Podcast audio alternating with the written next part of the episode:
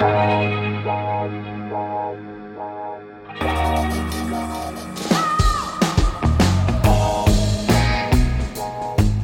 à lire, un podcast de Bernard Poirette. Ratkungen, le roi des rats, est curieusement devenu en français féminicide.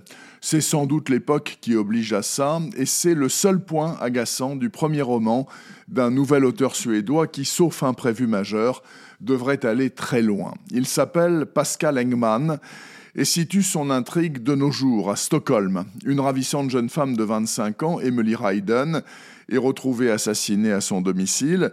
Il n'y a qu'un suspect qui a semé les indices derrière lui, Karim Laimani, l'ex-petit ami, une crapule hyper violente et en prison, qui par un heureux hasard était en permission de sortie le soir du crime.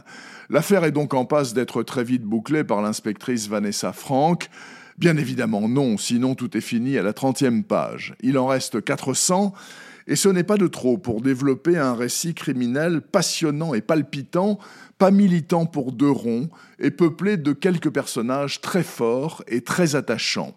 Vanessa elle-même tout d'abord, excellente flic, très solitaire, mais pas par choix. Elle aime les hommes, mais n'a pas encore trouvé le prototype idéal. Ça pourrait être Nicolas Paredes, ancien commando de l'armée, vivote sur des petits boulots mais n'a perdu aucun de ses réflexes de tueur.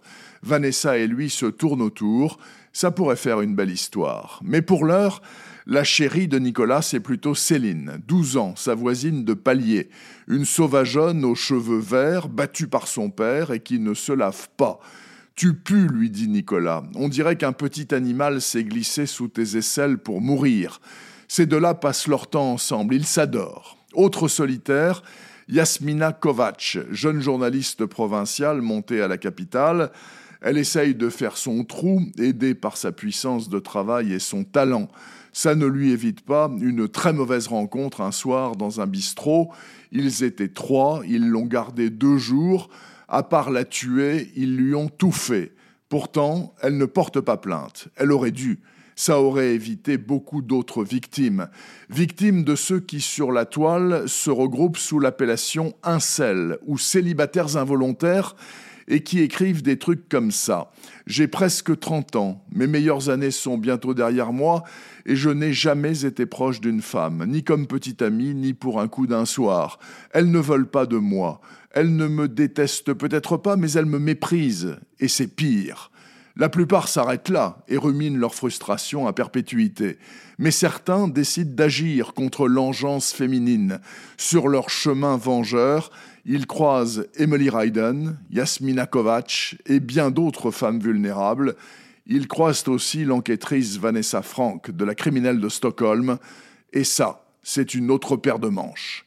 Féminicide de Pascal Engman est paru hier aux éditions Nouveau Monde. Il sera bien entendu l'un des nombreux invités de Quai du Polar le premier week-end d'avril à Lyon. Retrouvez le podcast C'est à lire avec Bernard Poirette sur toutes les plateformes de téléchargement. Suivez toute l'actualité du podcast C'est à lire sur les pages Facebook et Twitter de Bernard Poirette.